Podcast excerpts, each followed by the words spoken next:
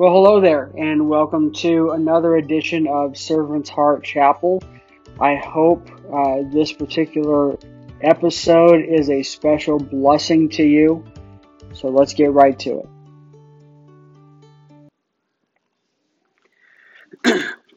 Last week I talked about how Jesus makes everything better by leading us from failure to success in our life. And today I'm going to talk about how Jesus leads us from guilt to forgiveness. Now, if you have your Bibles with you, you're welcome to turn to Luke chapter 5. That's what I'll be going over today, Luke chapter 5.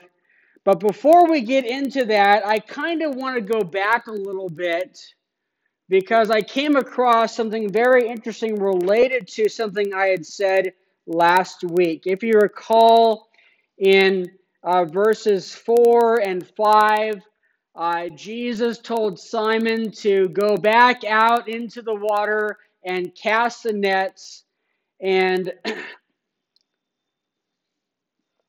Simon had told him, you know, Master, we worked all night long and caught nothing. But at your word, I'm going to drop the net down. He had been fishing all night and didn't catch a single fish. And Jesus told him to go back to that spot. And I mentioned last week that sometimes we need to return to our place of failure. Charles Spurgeon has something very interesting to say about this that I really liked and I wanted to share with you today. He wrote, "Tell me where you lost the company of Christ."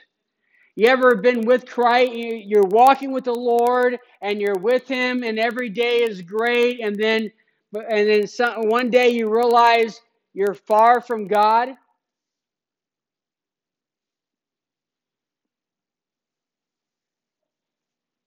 Is everything okay, Marcos? We need to be quiet in church, okay, bud?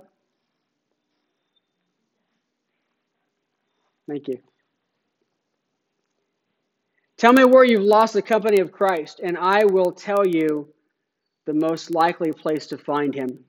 Have you lost Christ in the closet by restraining prayer, not praying as you ought? Then it is there you must seek and find Him. Did you lose Christ by sin? You will find Christ in no other way but by giving up on the sin and seeking by the Holy Spirit to mortify that member in which lust dwells. Did you lose Christ by neglecting the Scripture, not reading the Bible like you ought? Well, you must find Christ in the Scriptures. It is a true proverb, look for a thing where you dropped it, and it is there. So look for Christ where you lost Him, for it has not gone away. It is hard to go back for Christ. It's better not to lose Christ at all, because it is hard to go back for Christ. John Bunyan, in his book Pilgrim's Progress, told about the pilgrim who had lost his way. He was on the path that God had set for him, and he lost his way, and he had to go back to the place where he had dropped the scroll, which was the Bible. He had left his Bible at a place of rest, and he had to go all the way back. And going back was the hardest work he had ever traveled. 20 miles onward is easier than to go 1 mile back for lost evidence.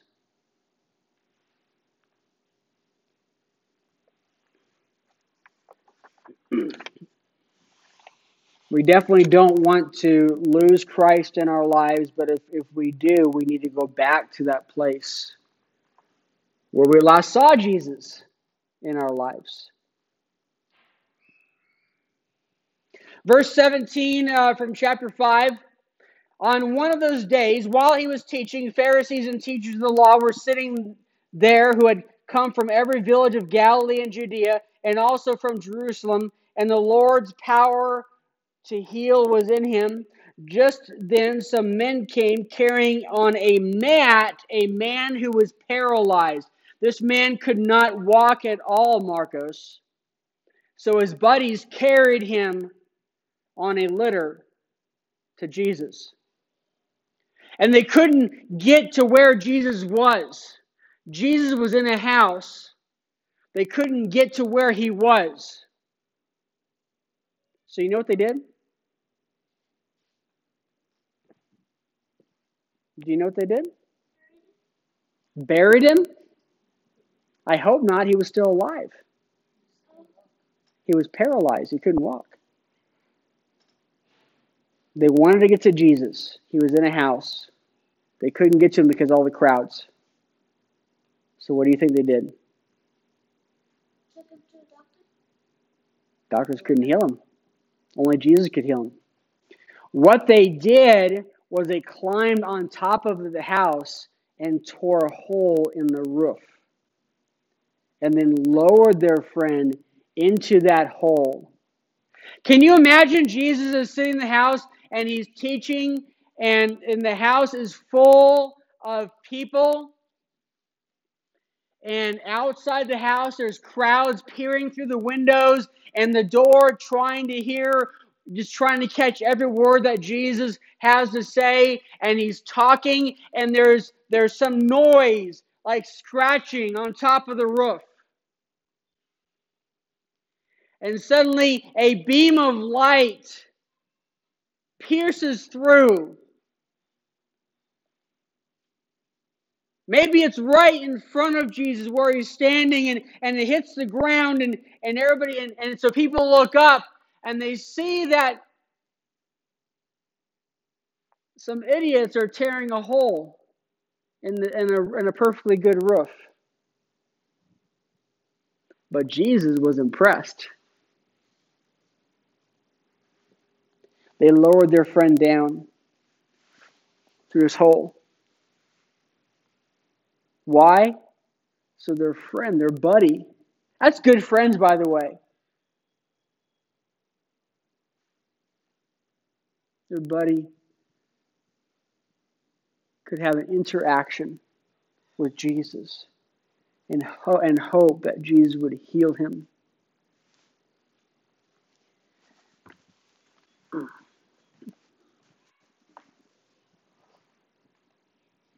Where there's a will, there's a way. His friends were desperate that their friend would meet Jesus, and they made it happen. They made it happen. And sometimes, if you really want to find Jesus, you're going to make it happen. Nothing's going to stop you. Nothing's going to get in the way. Not friends, not family, not distractions of this world, not temptations, none of that stuff. You want to find Jesus. You want to be with Jesus. You want to follow him and do what's right. You want to wake up every morning with joy in your heart, and not that sickness that you feel from the guilt because you know there's sin in your heart. Where there's a will, there's a way.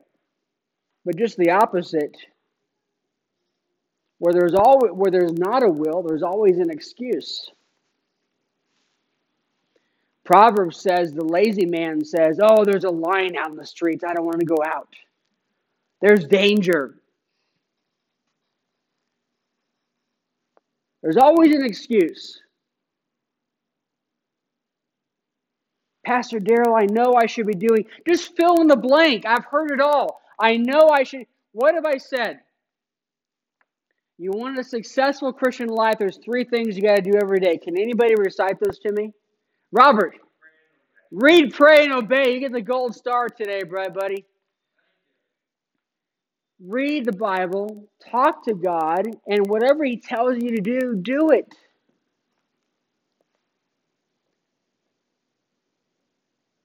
But there's always an excuse. Oh, I got busy, Pastor Daryl, I've been this or that. Why is there always a reason? Because there's not really a will. You don't want to do it bad enough.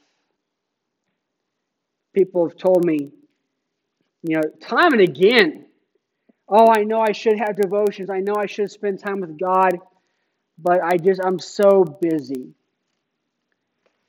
And then I tell them, that's not true, because if I offered you $1 million to have devotions every day for a year, you would make it happen. See, it's not time, it's priority. What's important to you is not important to you.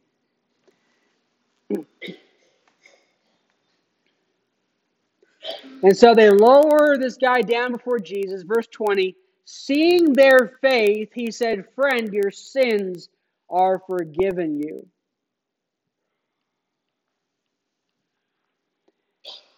Their faith. How do you know? We see their faith too, by the way. Their faith wasn't some mystical thing that only Jesus could. We're going to talk about how Jesus could see in people's hearts. He could hear their thoughts. He knew what they were thinking. But he saw their faith. How did he see their faith? That giant hole in the ceiling. Because they believed in something, and that drove an action. I believe in God, so I'm going to do something about it. And other people are going to think, I'm nuts. I'm off. The world, by the way, is going to think you're a little off. Oh, don't become a Bible thumper. It's okay for you to have a little bit of religion and be spiritual. That's a big buzzword now. I'm spiritual. But don't become a holy roller. Don't become a fanatic. Don't start trying to live by certain standards.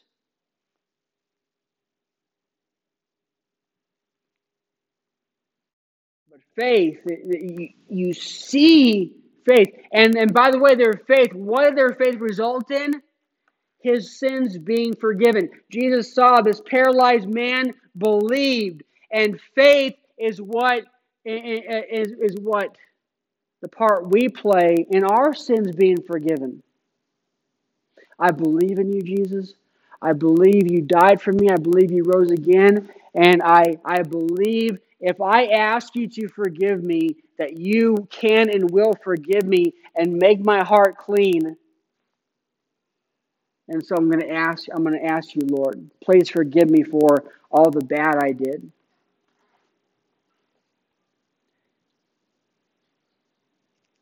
Your sins forgiven you. Jesus knew that this man's heart.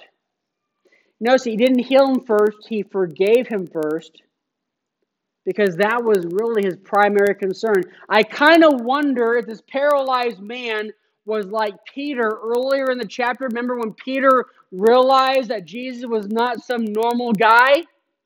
What did he do? He fell down and said, "Please depart from me, for I'm a sinful man." He knew his heart was black, and he didn't deserve to be in Christ's presence. And I kind of wonder if this man was saying the same thing. I don't deserve this. I'm a sinner. But Jesus said, your sins are forgiven. Amen? That's the most important. That is more important than the healing. A man can go through life without the use of his legs and do just fine. A man cannot survive eternity with sin on his account. Verse 21, then the scribes and Pharisees began to think, who is this man who speaks blasphemies? Who can forgive sins but God alone? And yes, that's the point. Only God can forgive sins. But for perceiving their thoughts, you know, Jesus knows our hearts. You can You can walk the walk and talk the talk and go through all the motions and say the right words and even say amen now and then and praise the Lord and maybe testify to how God has helped you and encourage you and may throw some money in the offering box and dress modestly and do all this stuff on the outside and you can fool me. I'm not omniscient. I'm not all-knowing. You can fool me, but you can't fool Jesus. If your heart's not with it, God's going to know you're a fake.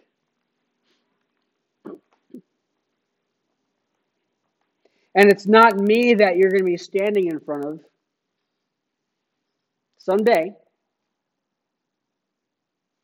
It won't be me that you're standing in front of to be accountable, held accountable for your life. It'll be Jesus, the one who knows your heart.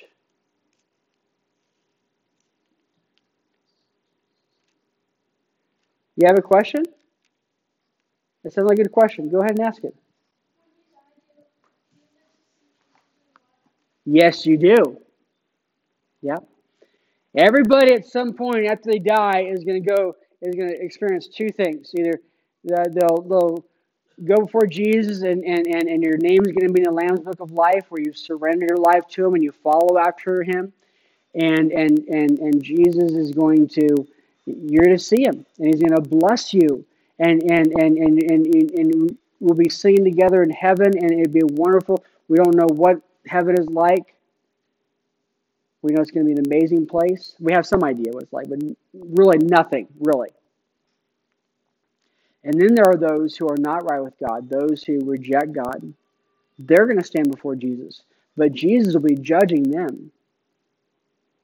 And the Bible says books are opened because records are made for every person's life.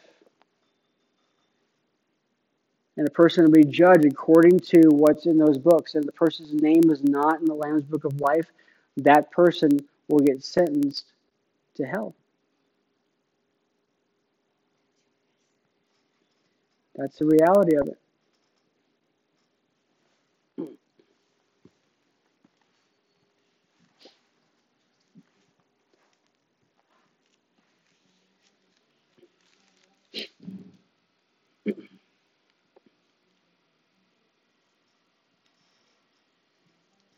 Perceiving their thoughts, Jesus replied to them, "Why are you thinking this in your hearts? Which is easier to say, your sins are forgiven you, or say, get up and walk?"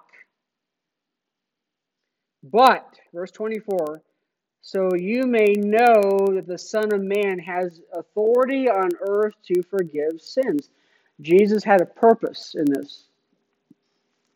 He wanted everyone to know that He was God. There'd be no doubt. There are some people who say, oh, Jesus was a good man, but He wasn't God. A good teacher, but He wasn't God.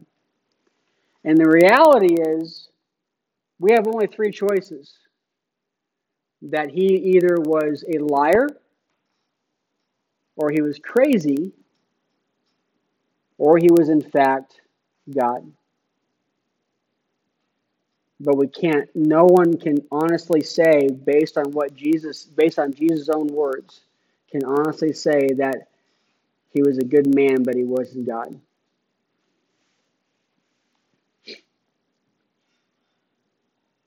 Then He told the paralyzed man, "I tell you, get up, pick up your mat, and go home."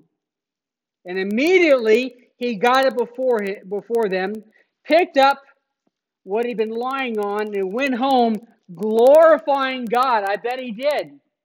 He probably skipped and jumped and ran and leaped and somersaulted and cartwheeled.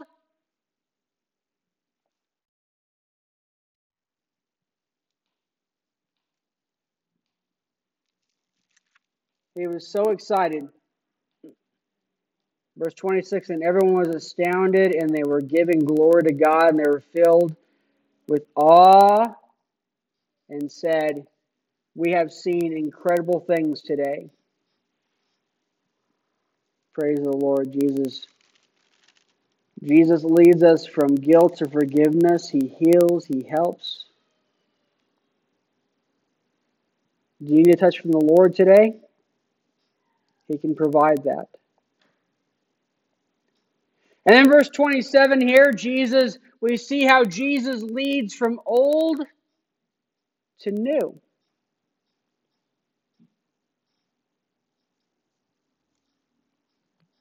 Jesus leads from old to new. Verse 27, after this, Jesus went out and saw a tax collector named Levi sitting at the tax office. That's Matthew, by the way.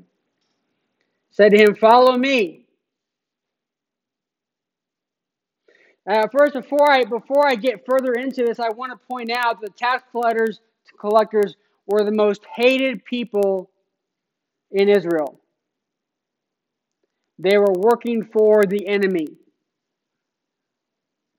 They were considered traitors.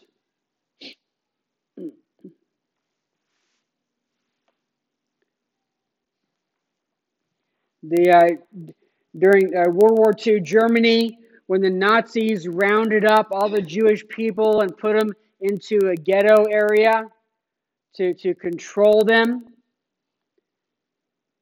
they hired men from the Jewish communities to become police officers for the Nazis. And they were very much despised and hated by the German Jewish people. And so here there's this man named Levi. He had his job, but people hated him for it. And a lot of tax collectors, not only do they hate you because you worked for the enemy, but because you tended to cheat people, and there was almost nothing anybody could do about it. You steal from them, you tell them that they owe more than they really do, and you keep the rest for yourself.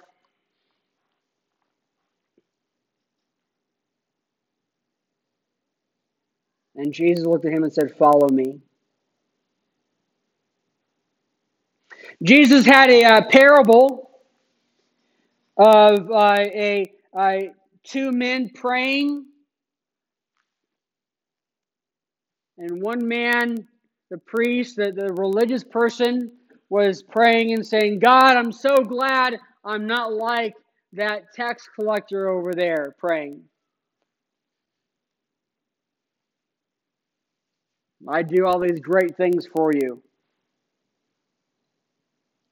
And the tax collector, Jesus said, was praying and crying and couldn't even look up to heaven, just beating his chest with his hands, saying, "Be merciful to me, a sinner," in complete humility. There's one Bible series that had Jesus telling that parable with Levi nearby. Suppose that Levi was the one that Jesus was talking about, and Levi just sitting there with tears down his face. I kind of like to believe that. It's not in the Bible, but I kind of like to believe that it was very much a possibility. Because Jesus knows the hearts of us all, right? So here's this man who's a sinner.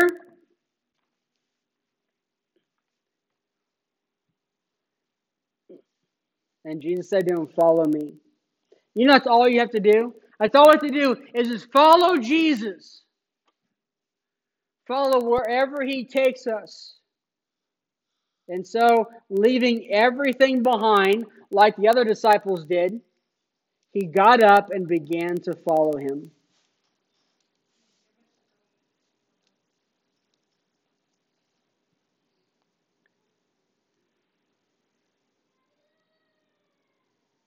What is holding you back from following Christ?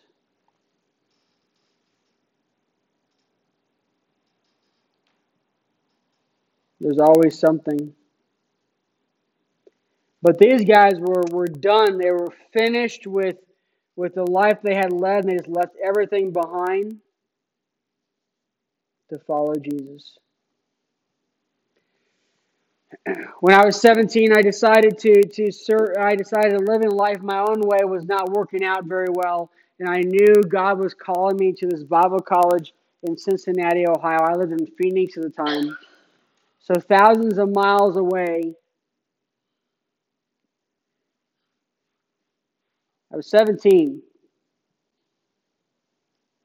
First time away from home. And my friend drove me to the airport, Ryan. Ryan passed away years ago from leukemia.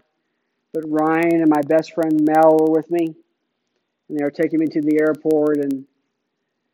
And honestly, I started to cry. I was a little scared.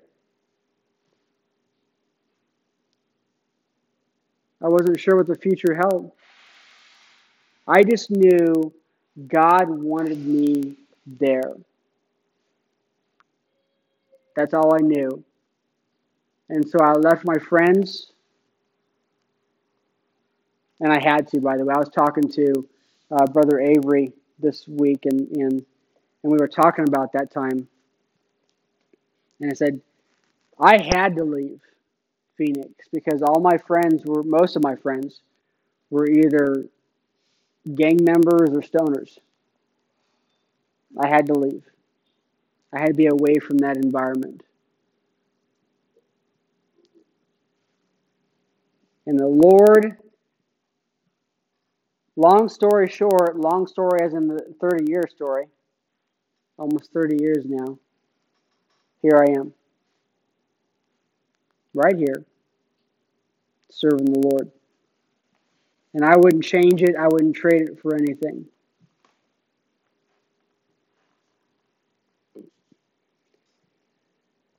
Verse 29, then Levi hosted a grand banquet for him at his house. Levi had a party for Jesus.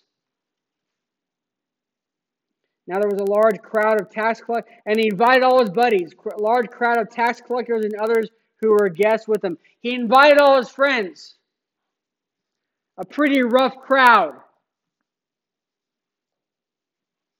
But the Pharisees, these are the religious people, and their scribes were complaining to his disciples, why do you eat and drink with tax collectors and sinners? See, they believed a good follower of God did not mingle with anybody who was a sinner.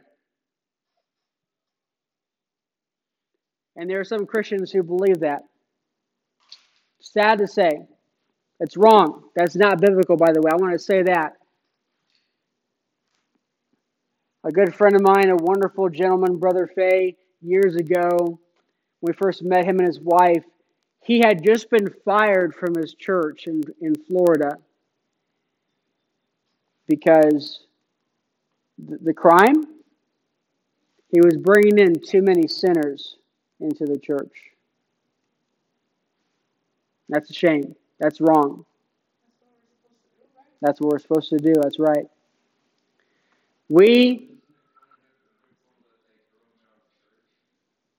Yeah, I agree. But God blessed them, by the way, that God took care of them. I should tell the rest of the story just so you know, and you can be encouraged by it. We met them right after they got fired, and then they decided to go and start a church in North Carolina, I think, from scratch. And that church flourished. When they retired, just I think last year or the year before they finally retired, they were running between 60 and 80 people, and God blessed them. God bless them for their faithfulness.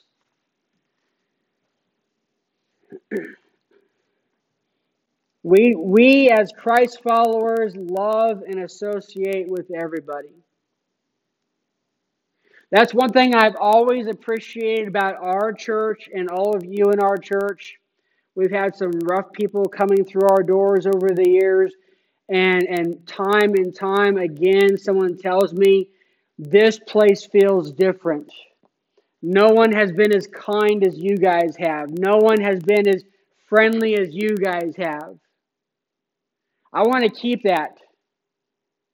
I want our church to have that reputation.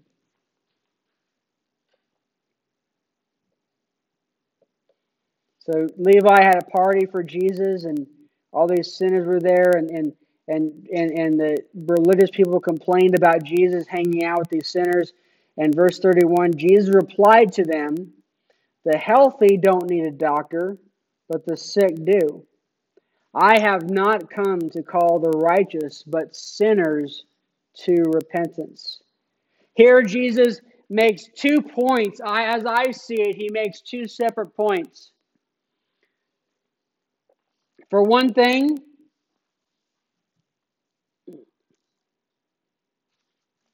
Jesus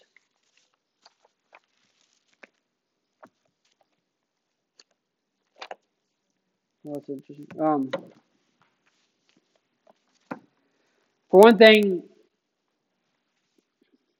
not supposed to maintain a holy huddle. We're supposed to get out and interact with people and build friendships and relationships and look for opportunities to share the gospel, to share a testimony. And hopefully, you get the opportunity to actually lead someone to the Lord. I would love for one of you to come into church and there's somebody new with you. And you get to say, yes, this person just gave their heart to Jesus this past week. I would love that. And I pray for that. I pray that you have that blessing. It's wonderful. It's an amazing feeling. That moment when you can lead someone to Christ. There's also another purpose to this comment that Jesus made. I came across a quote by Mark Twain. It was kind of interesting. Now, Mark Twain, by the way, was never identified as a religious man. By any means. But there's a story about a businessman, well known for his ruthlessness, once announced to Mark Twain, "Before I die, I mean to make a pilgrimage to the Holy Land. I will climb Mount Sinai and read the 10 Commandments aloud at the top." "I have a better idea," replied Twain. "You could stay in Boston and keep them. Keep the 10 Commandments." Twain was rebuking this man's hypocrisy and self-righteousness and stressed his need to start walking the truth instead of just talking the truth.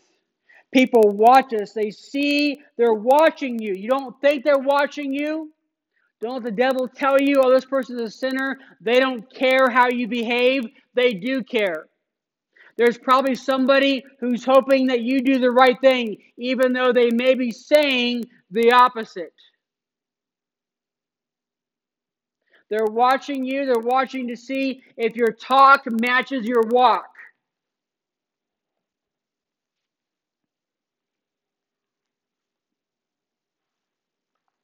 Don't let the devil fool you. And here, so many people will pretend, oh, I'm okay. I don't have any problems. I don't need to be forgiven of my sin.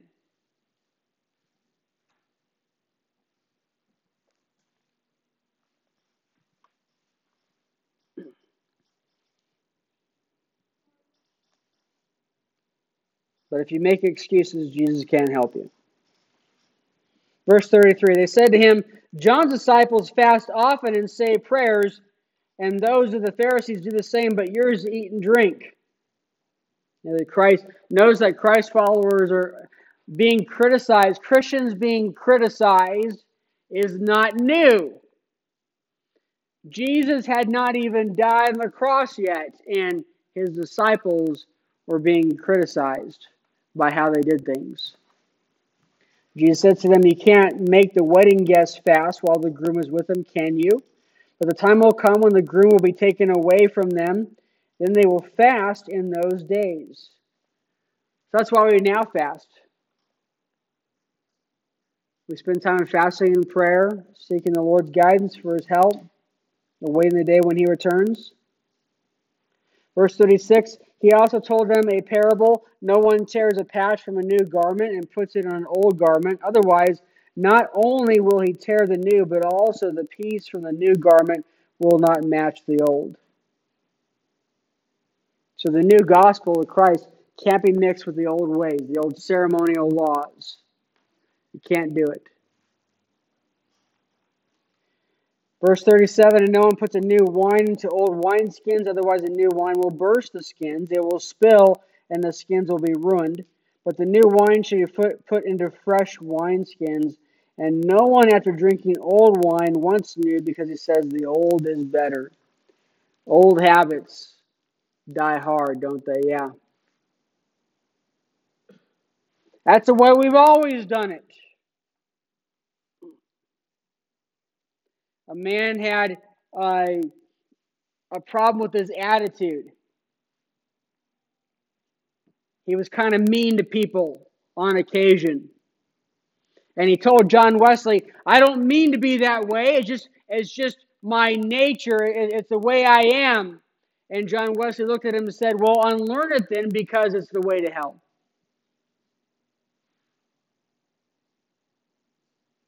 The Bible tells us many. The Bible talks a lot about taking stuff off and putting something on. You might want to study that. It's a fascinating study. But we take off all the old stuff in our old life. Maybe we lied. Maybe we were someone who lied, stole, talked bad about people. Maybe we said bad words. Maybe we looked at stuff, we listened to stuff we shouldn't have, and we put all that away with God's help, and we put on this new life of love, peace, patience, kindness, gentleness, self-control.